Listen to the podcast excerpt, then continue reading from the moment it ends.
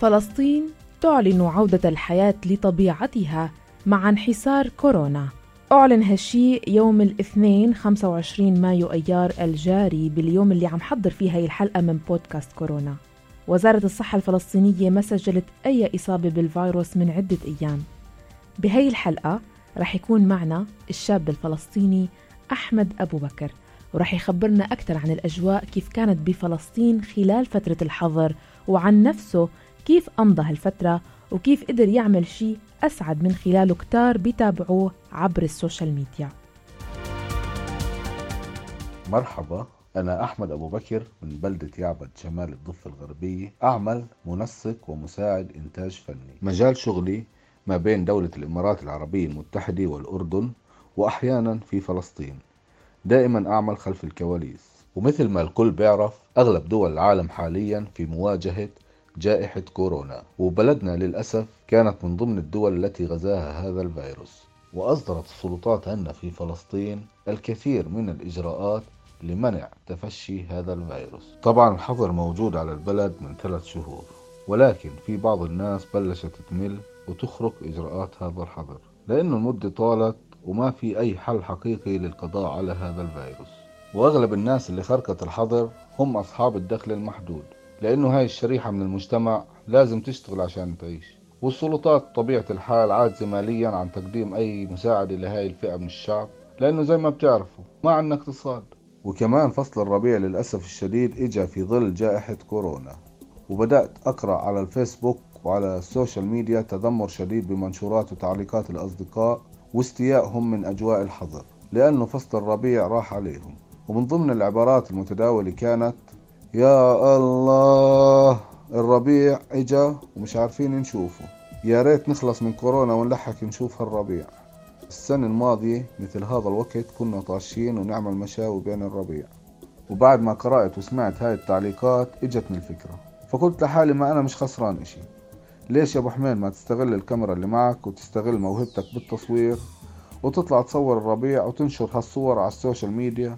عشان الناس تشوف وتستمتع بالربيع من خلال صورك. هيك انت بتكسب الربيع وبنفس الوقت بتكسب انك بترسم بهجة بقلوب الناس. فقررت أنا كمان أخرق إجراءات الحظر واستغل وجود قريتي بين الأحراش وأطلع أصور. طبعا كل مرة كنت أطلع أصور فيها كنت آخذ معي إما جارنا أو ابن عمي عشان نسلي بعض وبنفس الوقت الواحد لحاله يروح على الاحراش مخاطرة. فلما نكون شخصين مع بعض بنحمي بعض وبنساعد بعض.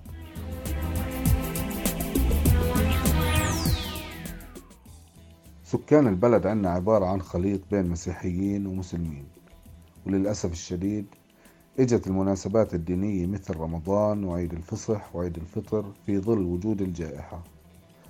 طبعا المناسبات الدينية هالسنة كانت مختلفة فمع وجود كورونا يعني استمرار الحظر وهيك الناس راح تخسر بهجة الأعياد.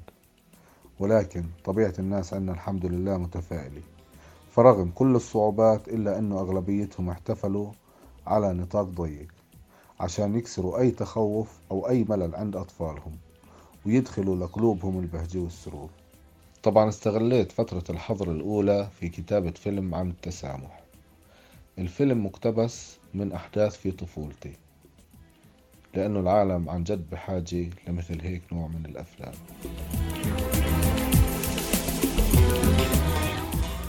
أول حالات الإصابة بفيروس كورونا في فلسطين كانت في مدينة بيت لحم. ومن أول ظهور أول حالة السلطات عندنا أصدرت قرارات صعبة وحظر شامل للتجوال لأنه القطاع الصحي عندنا ضعيف جدا ولا يمكن أنه يستقبل أعداد كبيرة من المصابين. بينما في دول أخرى لم يتم آه، آه، حظر التجوال بشكل كامل لأنه القطاع الصحي عندهم متقدم وقادر على استيعاب أعداد كبيرة من المصابين.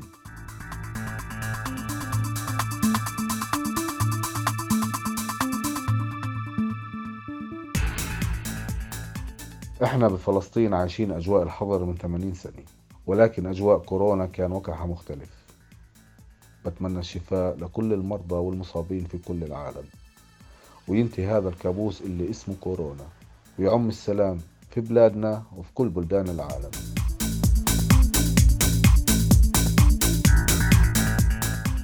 سلسلة من الخطوات لإعادة الحياة لطبيعتها كشفت عنها رئاسة الوزراء الفلسطينية بعد أكثر من شهرين على القيود يلي فرضها انتشار الفيروس. المساجد والكنائس رح تفتح ابتداء من صلاة الفجر يوم الثلاثاء 26 مايو أيار الجاري. على أن يأتي المصلون بالكمامة والسجادة الصلاة وستعمم وزارة الأوقاف على الكنائس والمساجد بهذا الخصوص. جميع الوزارات والهيئات الرسمية سوف تعود إلى عملها ابتداء من صباح الأربعاء مع اتخاذ إجراءات السلامة. المحال والمنشآت الصناعية ستعود أيضا للعمل ابتداء من الثلاثاء مع رفع كامل للحواجز بين المحافظات الفلسطينية. المقاهي، المطاعم، النوادي الصحية سوف يتم تشغيلها وفقا للإجراءات الصحية يلي رح تعلن عنها وزارة الصحة والمحافظات خلال يومين. صالات الأفراح رح يتم السماح لها بالعمل بالقريب العاجل مع تحديد عدد المدعوين بما يتناسب مع مساحة القاعة. أما دوام الجامعات والمدارس الخاصة رح يكون فقط للإداريين. الحدائق العامة والأماكن الترفيهية مفتوحة والمواصلات العامة أيضاً. أحمد وشكرا لكم على حسن الاستماع. نتمنى للجميع الصحة والسلامة وللمرضى الشفاء العاجل. اسمعونا دائما من خلال موقعنا الآن dot FM كل منصات البودكاست ال SoundCloud وتطبيق أنغامي. وشاركونا قصصكم وتجاربكم في زمن كورونا عبر الواتساب على الرقم 00 971 568 531 592 بإعداد وتقديم هالحلقة من بودكاست كورونا. كنت معكم أنا مها فطوم. إلى اللقاء.